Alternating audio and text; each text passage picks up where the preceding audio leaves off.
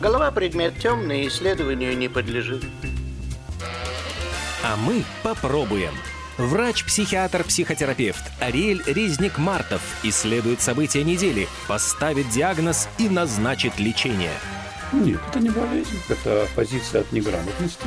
По понедельникам, когда нам особенно тяжело, в 16 часов, лечебно-политическая и общественно-профилактическая программа «Диагноз недели». И тебя вылечат, и тебя тоже вылечат. Всем э, еще раз доброго дня. Программа «Диагноз недели». В нашей студии врач-психиатр, психотерапевт Ариэль Резник-Мартов. Добрый день. Здравствуйте. В прошлый раз мы говорили о высокофункциональной депрессии. Вот у нас, оказывается, ну, пришло много вопросов я, может быть, их сразу вот зачитаю э, скопом.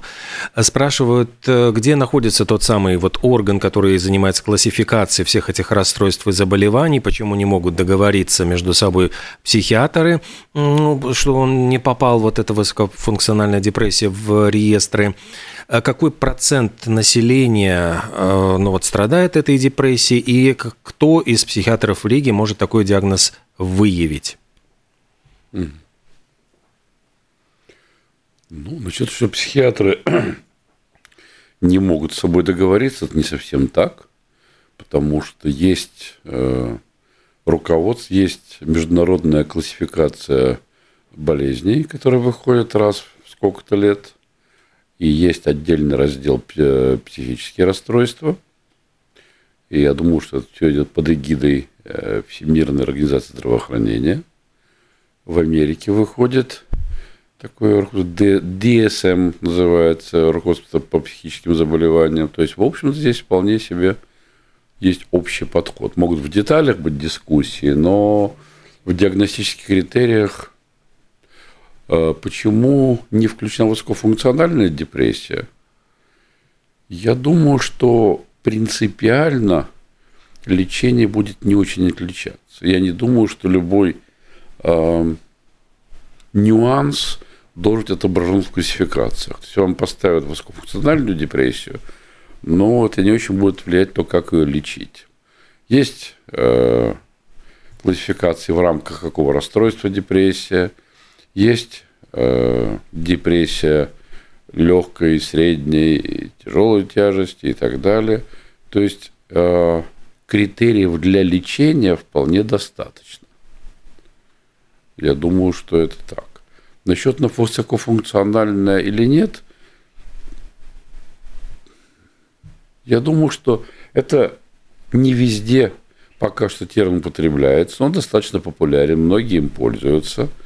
Наверное, он э, хорош для того, чтобы э, для того, чтобы в первую очередь можно было разобраться, что под этой высоко, высокой функциональностью все-таки скрывается депрессия. То есть, что эту депрессию можно было бы застать на ранних стадиях. То есть, пока, ну, как у большинства людей бывает, если я справляюсь, с работой справляюсь, дома справляюсь, но нечего по врачам бегать. Ну, плохое настроение с кем не бывает и так далее. Вот. Когда это скрывает, что это функциональность депрессия, а депрессия любит маски, есть так называемая маскированная депрессия, когда депрессия проявляется не жалобами на плохое настроение, а скорее жалобами на какие-то физические недомогания, неприятные ощущения. Но если присмотреться и подробнее расспросить человека, то под этим тоже можно обнаружить депрессию. Поэтому я бы на месте наших слушателей не волновался, почему у нас в классификации она не включена. Я думаю, это совершенно не мешает ее диагностировать и лечить. По поводу Риги, я думаю, что в Риге есть достаточно квалифицированных психиатров. Ну, знаете, главное выявить, что депрессия есть. Это основное. Дальше со степенью тяжести, с нюансами можно разбираться. Но главное, что ее выявить и начать вовремя лечить, не запускать, пока она не перешла в более тяжелую или хроническую форму. Это основное. А другое вас, я думаю, должно волновать намного меньше. А, ну, ну вот сразу тут было дополнение. Сколько времени требуется, чтобы поставить этот диагноз? То есть это сразу ставится или там нужно наблюдать человека какой-то? Диагноз депрессия? Да, депрессия. Ну, когда человек приходит, психиатр собирает, что называется, анамнез, выясняет, как давно эти симптомы присутствуют, с чего они начались, бывало ли раньше что-нибудь похожее и так далее. Скорее всего, при первой встрече, при первом обращении поставят какой-то диагноз более, если, ну и там нет, если все не совсем плохо, поставят диагноз э, депрессивный эпизод или что-нибудь в этом духе. Потом будут наблюдать. То есть, если это повторяется или не проходит, или усугубляется, диагноз могут сменить. Ну, надеемся, что мы ответили на эти все вопросы. Выглядит там что-то про антидепрессанты спрашивали. А, да, там э, спрашивали, вот я почему-то его потерял про антидепрессанты, сейчас попытаюсь найти э, в телефоне. Про антидепрессанты была... Так, так, так, так, так.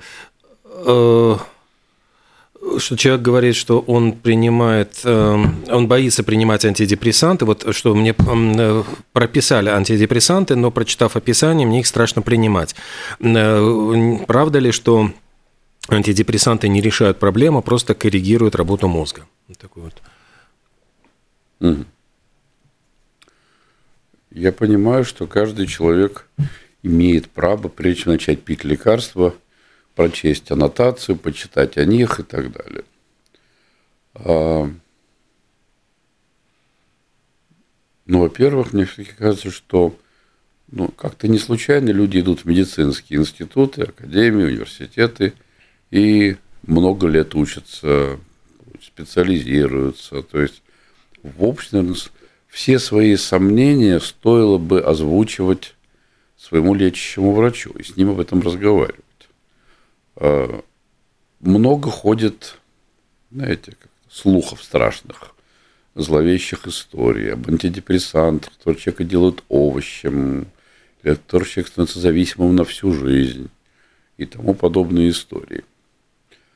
Э, антидепрессанты, на мой взгляд, безусловно, помогают. Их просто надо правильно подбирать. Во-вторых, э, при многих депрессиях Вообще рекомендовано сочетать медикаментозное лечение с психотерапией.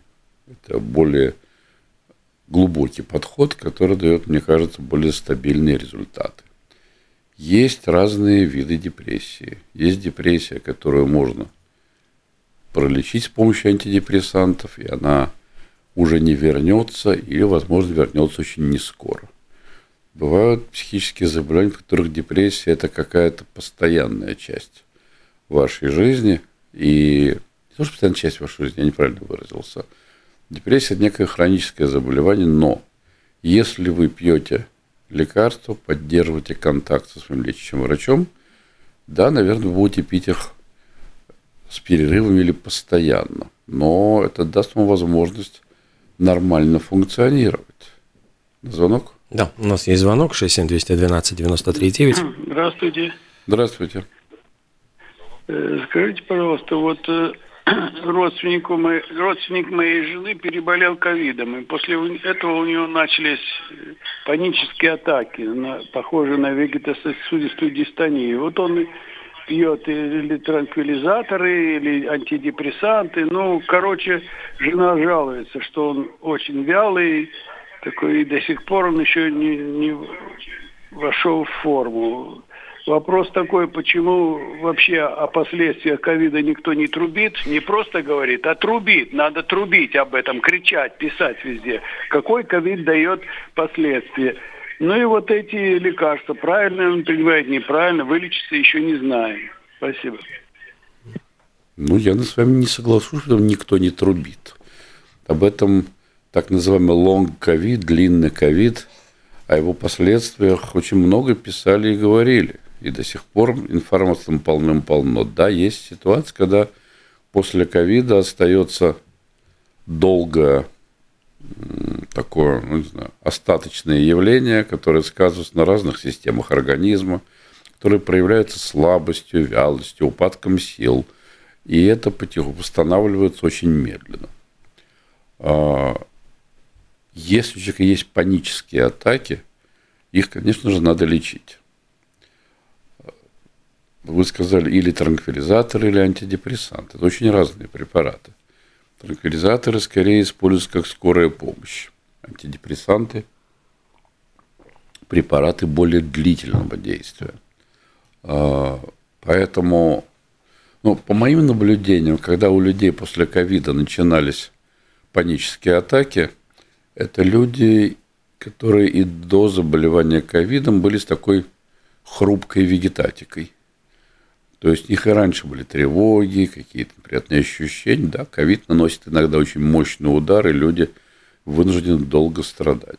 И, и кстати, правильно или неправильно лечат. Наличие панических атак, постоянных мучительных, конечно же, это показатель для медикаментозного лечения. Потому что не тот диагноз, где можно справляться силой воли и так далее. Есть разнообразные плюс к антидепрессантам есть релаксационные методики, которые тоже помогают снизить тревогу и напряжение, но если есть серьезные панические атаки, без медикаментозной помощи их лечить, на мой взгляд, маловероятно. Вот пока мы говорили, еще пришел вопрос, могут ли психиатры назначать лечение без установки точного диагноза, например, выписать антидепрессант или нейролептик при симптомах, похожих на невроз, депрессию или ВСД? Поэтому какой-то диагноз устанавливается.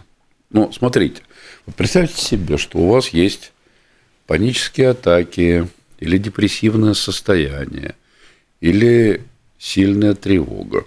Вы приходите к психиатру, он с вами разговаривает, началось все это недавно сравнительно, и пока еще поставить вот окончательный диагноз он не может. Но если вам скажут, вы знаете, голубчик, пока я не поставлю окончательный диагноз, я вас лечить не буду, вам это очень не понравится. Поэтому психиатры не назначают лекарства вслепую. Психиатры э, досконально вас расспрашивают, наблюдают, и лекарства обычно назначают, человек перестал мучиться. Это основное вообще назначение.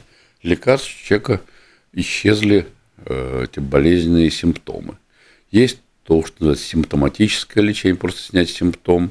Есть более глубокий подход, от того, что с вами происходит. Но я не думаю, что хоть кто-то вас будет лечить со словами а что, Бог вы знает, что это такое, но попейте таблеточки на всякий случай. Я думаю, вас будут наблюдать и по мере э, лечения и уточнять диагноз, именно уточнять, не ставить его как будто впервые, а уточнять и при необходимости корректировать медикаментозные назначения.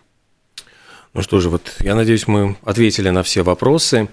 А, тема сегодняшней беседы – это зависимость от новостей. Да, не так много времени у нас осталось. Ну, я не знаю, или, или начинать, или, или тогда мы, может быть, еще примем какие-то вопросы, звонки на ну, эту может, тему. Просто тема тоже интересная, ее так вкомкать угу. и втиснуть в оставшиеся 20 минут было бы как-то обидно. Ну да. Хорошо, тогда здесь э, можем попробовать, ну что действительно, мне кажется, что прошлая тема вот как раз э, вызвала какой-то очень большой тоже э, резонанс и вот вопросы, потому что я понимаю, что для многих, вот да, тут остался еще недоотвеченным вопрос, а какой вообще процент населения находится вот в высокофункциональной депрессии, то есть не в самой депрессии, а вот на границе, на пограничном состоянии? Я не могу на это ответить. Я не знаю, проводились ли исследования. Я думаю, что учитывая именно то, что депрессия высокофункциональная, и человек внешне справляется своими всеми социальными обязанностями, у многих она может не диагностироваться. То есть человек с ней живет, человек старается как-то, я не знаю, алкоголем запивать или отвлекаться на какие-нибудь сидение в интернете или еще что-то. То есть я думаю, что здесь трудно диагностировать, э, трудно вы учесть процент. И в общем не так важно, честно говоря, это вот, ну, вообще проценты, статистика, это важно для ученых, для тех, кто обобщают материал, пишут какие-то статьи и так далее. Для нас, простых людей, которые являются теми, кто страдает от этих расстройств, теми, кто нуждается в лечении.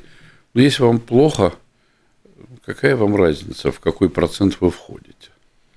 Я думаю, что это не так принципиально. Но у нас, смотрите, это ведь такая... Хочу все, все, все об этом знать, какой процент, кто придумал критерии и так далее. Ну, есть на свете пытливые люди с таким въедливым умом, которые хотят все знать. Но очень часто такое желание знания всех-всех подробностей, даже для вас не очень важных, это связано с некой тревогой. То есть хочу как можно больше узнать, хочу держать все под контролем. Это обычно удел тревожных людей, которым кажется, что чем больше они знают, чем больше они контролируют окружающий мир, тем больше такое ощущение иллюзии такой безопасности. Если я все под контролем, если я все знаю, значит, со мной ничего не случится. Или это понятный механизм, нет ничего предосудительного, за исключением того, что иногда сама попытка все контролировать, она высасывает из нас энергию. Мы на это тратим столько сил – столько времени, столько концентрации внимания, а количество энергии у нас все-таки ограничено, что мы себя истощаем. И такой заколдованный круг. Нас мучают тревога, депрессия. И пытаясь все это взять под контроль, мы еще больше изнемогаем. Нам становится еще тяжелее. Поэтому мы стараемся... Вот мне кажется, есть какой-то момент, где об этом будем говорить в следующей передаче о новостях, потому что, в общем-то, когда люди постоянно слушают новости, тоже такая попытка э, обзавестись иллюзией контроля над окружающим миром. Вот у меня часто люди спрашивали, я понимаю, что не надо, но вот ощущение, что надо держать руку на пульсе, что если я перестану смотреть новости, что что-то очень важное я упущу.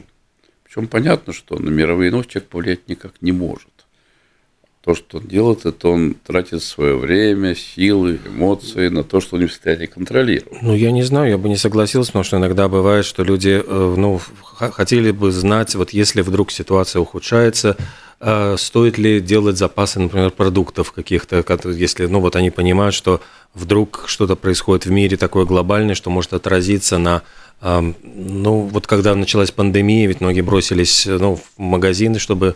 Вот вам пример. Вот вам пример. Люди кинулись в магазины сметать гречку, туалетную mm-hmm. бумагу, соль почему-то и что-то еще. Вот тоже вот это тревожное на, на всякий случай. Надо спасаться, надо контролировать, надо всем запастись. Понятно, что ты не запасешь туалетной бумагой на 10 лет. И гречкой ты не спасешься надолго, ее какая-нибудь пищевая моль сожрет наверняка и тому подобные вещи. Вот, мне кажется, здесь как раз та история, где люди э, из-за тревоги совершают иррациональные действия. Вот это ощущение «все побежали, и я побежал». Это очень похоже. Поэтому, мне кажется, есть очень большая разница. Опять в следующей передаче, когда мы просто периодически узнать, что происходит, и просто не можем покинуть новостную ленту, постоянно ее перепроверяем.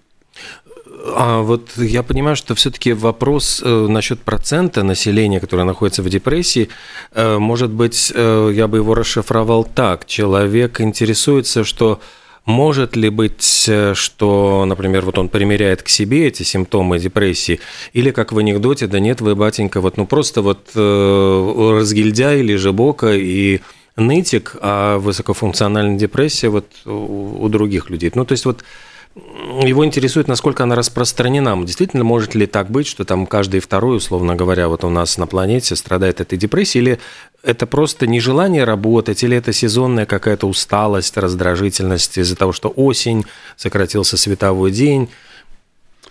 Я думаю, что все равно с этими вопросами человеку придется идти к врачу. До тех пор он будет гадать, сидеть в интернете, проверять э, различные источники. А есть еще такая печальная привычка у людей э, ходить по разным форумам. Там, форум людей, пьющих антидепрессанты, форум людей. И там, конечно, можно найти и какую-то полезную информацию, но зачастую там пишут, к сожалению, не очень адекватные люди, которые своими комментариями просто пугают. На звонок? Да. У нас еще один звонок. Здравствуйте. Доброе утро. Здравствуйте, Лариса. Вы понимаете, к сожалению, раньше вот было что? Лечились в очередях в поликлинике, сарафанное радио на лавочках. А сейчас люди лечатся в интернете.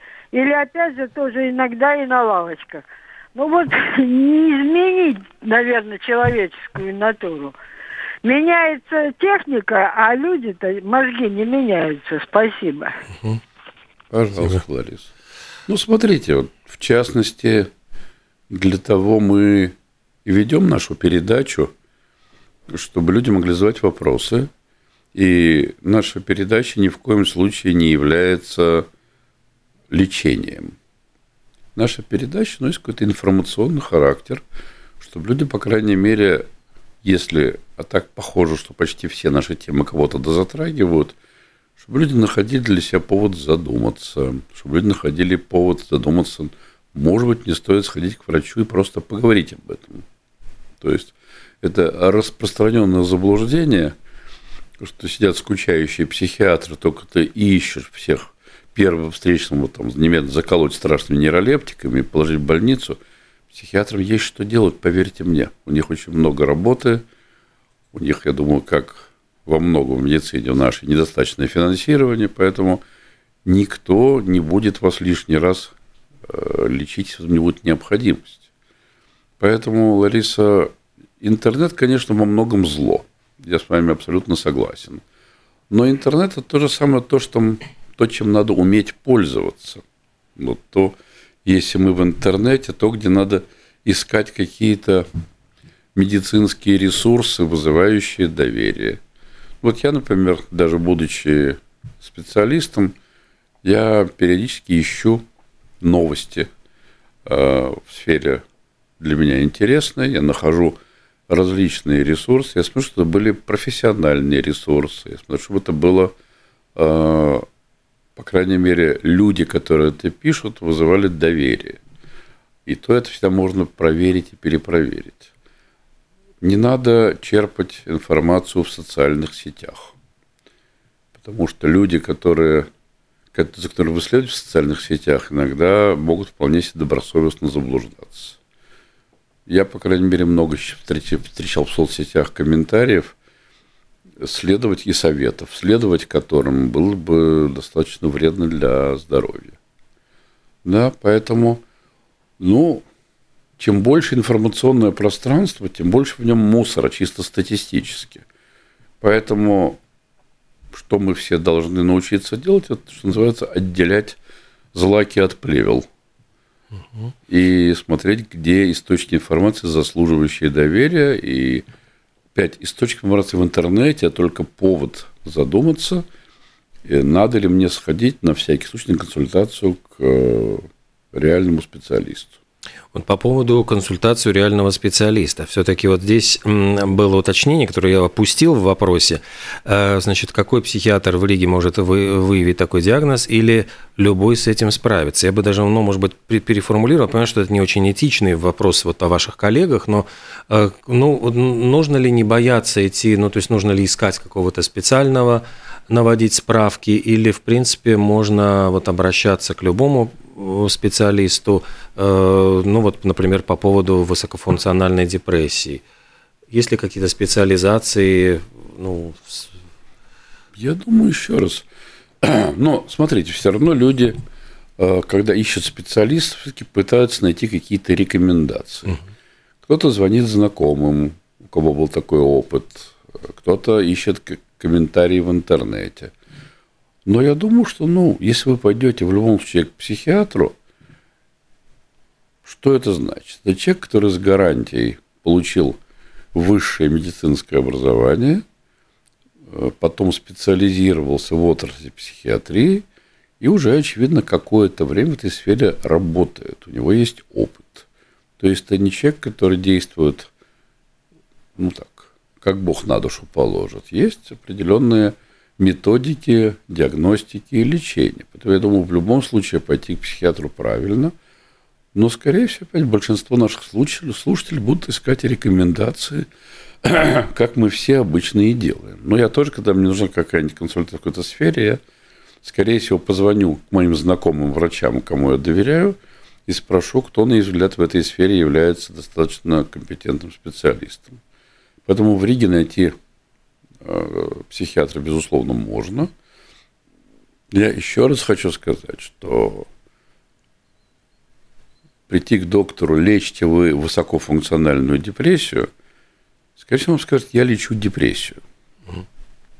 Она у вас высокофункциональная или не очень. Если у вас есть подозрение, что у вас есть депрессия, я в прошлой передаче сказал, сегодня еще раз повторю, она слово высокофункциональное подразумевает, что за этой функциональностью она может скрываться, эта депрессия. Человек не всегда ее распознает, поэтому он предпочитает потерпеть и продолжать э, работать, работать и работать, пока его не накроют уже достаточно сильно.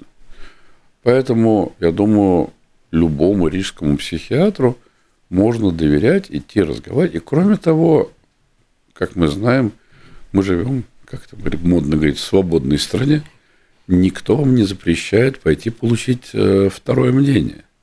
Если вам высказал психиатр свое мнение, назначил лечение, а у вас вызывают какие-то сомнения, вы можете пойти к другому специалисту и получить его консультацию, и получить его мнение. Если эти мнения совпадут, то, скорее всего, вы на верном пути.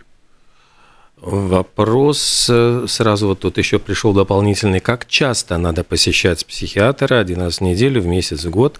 Ну вот, чтобы он поставил диагноз. Кстати, вот я добавлю, а и может ли быть так, что он скажет, что нет, батенька, у вас нет никакой депрессии, это все в порядке. Ну, то есть, или обязательно психиатр будет искать, знаете, как к врачу приходит пациент, и врач вроде бы считает себя обязанным что-нибудь у него найти. Смотрите, если пациент приходит, говорит, мне плохо – это уже повод врачу задуматься. Возможно, врач вам и не поставит депрессию, будет какой-то другой диагноз. Возможно, врач вам скажет, что вот на данном этапе я не вижу повода назначать серьезную медикаментозную терапию, но вам стоило бы поменять какой-то режим труда и отдыха, а, возможно, стоило бы сходить к психологу или психотерапевту на консультацию. То есть пока еще, возможно, мы обойдемся без антидепрессантов. Такое бывает. Если врач скажет, да ну, все надумали уходить, это маловероятно. Когда человек приходит, ему нехорошо, значит, это уже повод к нему прислушаться. Звонок? Да, еще один звонок. Здравствуйте. Здравствуйте. Здравствуйте. Уважаемый доктор, а где взять, кроме интернета, объективную информацию? Все газеты под олигархами, кто-то оплачивает, те же сайты тоже купленные, все. Где вот э, та организация Amnesty International, что ли, самая объективная в мире? Вот э, про войну на Украине, например, где можно объективно узнать? И А, те врут, и, и те. И Россия врет, и Украина врет, все врут. Уважаемый слушатель, Да. а, я э, психиатр. Я не политолог, не специалист по военным действиям и так далее. Получить в наше время объективную информацию крайне сложно. Ну, жить в таком страшном мире, где все куплено олигархами, от, от газет э, и телеканалов до отдельных сайтов, ну, это как-то совсем, мне кажется, у вас слишком ощущение, что такое теория заговора, вокруг все куплено. Я думаю, что есть нормальная, э, нормальный способ работы со средством массовой информации с интернетом. Во-первых, мы ищем источник информации. Во-вторых, мы сравниваем несколько источников. Это речь идет о медицине, а уж о политике тем более. Понятно, что когда идет война, часть этой войны обязательно будет информационной. То есть с обеих сторон, какая бы ни являлась правой, какая будет вести информационная война. Цель информационной войны – поднять дух собственного населения, и выставить своего соперника, противника, врага как можно более в нелицеприятном свете. Он, не знаю, людоед, насилует детей и так далее, и так далее. Поэтому я считаю, что вряд ли мы получим объективную информацию. Даже если, не дай бог, вы или я будем находиться на передовой, все мы получим объективную информацию. Но мне кажется, здесь такой очень важный принцип. Ну, мы все так устроены по-человечески. Очень понятно. Есть сторона, которой мы изначально симпатизируем, и есть сторона, которая нам изначально не очень нравится. Это касается не только войны. Поэтому я думаю, чему стоит учиться, я стараюсь себя этому учить, а, даже в стороне, которая вам очень симпатична, всегда стоит присмотреться, так ли уж и везде ли она права. И даже в стороне, которая вам не очень симпатична или очень несимпатична, всегда стоит присмотреться, возможно, к сожалению, кое-что из того, что она говорит, является правдой. То есть, конечно, у нас очень много построено на вере, но насколько мы в силах Э, искать информацию, мы можем это делать. Но я вот по поводу войны стараюсь черпать информацию самых разных источников, чтобы для себя это понимать. И, наверное, это дает мне какое-то дополнительное понимание. Но еще раз, это вот подход все скуплено олигархами, тогда надо махнуть рукой, никуда не читать вообще ничего, возделывать свой какой-нибудь огород, ходить на работу, заниматься своей жизнью, хобби, интересами, семьей, что тоже не так уж плохо на самом деле. Да? И не пытаться понять, где же правда. Ну, а вот э, если все-таки вернуться к вопросу, как часто ну, надо посещать психиатра, и я опять-таки вот его расширю, может, может ли, ну, вот самый обычный человек, который, может быть, не испытывает депрессии, но тем не менее, ну вот у него в жизни могут быть какие-то вот удачные, неудачные дни. Стоит ли просто ему прийти, поговорить, чтобы понять вот свое душевное состояние, свои какие-то проблемы, нужно ли или не нужно ему обращаться, может быть, с какой-то более ну, серьезной помощи, чтобы... Ну, на месте человека, которого все хорошо, вот есть какие-то свои передряги, я бы, конечно, начал не с психиатра, а с психотерапевта. Uh-huh. Ну, к психиатру мы идем, когда у нас есть подозрение, что как-то нам совсем плохо с чем-то, это тест, скорее всего, потребует медикаментозного лечения. Но если вам очень хочется для спокойствия, никто вам не, мешает, не может запретить сходить к психиатру в том числе. Насчет того, как часто нужно ходить. Вот здесь важно не путать психиатра и психотерапевта. Психотерапия – процесс регулярный достаточно. И обычно тогда надо ходить не реже раза в неделю и на довольно-таки таком длительном отрезке времени. А к психиатру вы приходите, психиатр начинает вам подбирать лекарства. Возможно, поначалу вам приходится ходить почаще, может, не знаю, раз в неделю или раз в две недели, до тех пор, пока лекарства не будут подобраны э, и у вас будет более-менее стабильное состояние. Когда оно уже есть, то, скорее всего, ваш психиатр вам скажет, приходите или когда вас вдруг что-то начнет беспокоить, или у вас заканчиваются лекарства, которые надо выписать, или вам хочется прийти что-то. То есть, если уже вы стабилизировались, это достаточно редкие приходы, возможно, в какой-то момент вы подумаете, а может быть, мне больше уже все это не нужно – то вы тоже можете прийти к психиатру и обсудить, что вы чувствуете, стало ли вам лучше, ощущаете ли вы, что симптомы, которые вас беспокоили, исчезли. Может быть, пора задумываться об отмене медикаментозной терапии. То вы приходите к психиатру и это обсуждаете. Опять, в общем, это не тюрьма, это не принудительное лечение. Это все результат вашего договора с вашим психиатром. Еще раз, поверьте мне, ну, есть, как опять вот, как есть олигархи, которым принадлежит все вокруг, так есть по в народном сознании э, коварные международные фармакологические компании, которые всех купили, и психиатрам очень важно как можно больше продать, выписывать лекарств. Это заблуждение. Я бы сказал, что это неправда.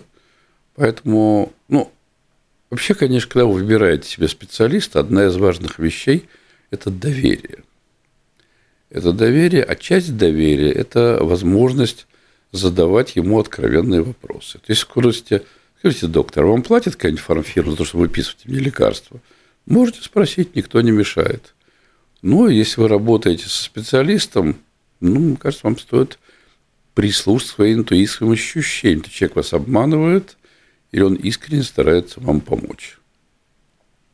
Ну что же, мне кажется, сегодня такая вот э, тема вопросов и ответов была очень насыщенной, интересной. Да? Я думаю, что многие смогли, может быть, прояснить для себя какие-то вещи, например, разницу между психиатром и психотерапевтом. Э, врач, психиатр и психотерапевт Ариэль Резник Мартов сегодня отвечал на ваши вопросы в программе «Диагноз недели». Хотел бы добавить, что если у вас, вот сегодня так получилось интересно, если у вас по мотивам наших передач будут вопросы, вы точно так же можете их писать перед следующей передачей, и я постараюсь на все ответить. Спасибо. Всего доброго.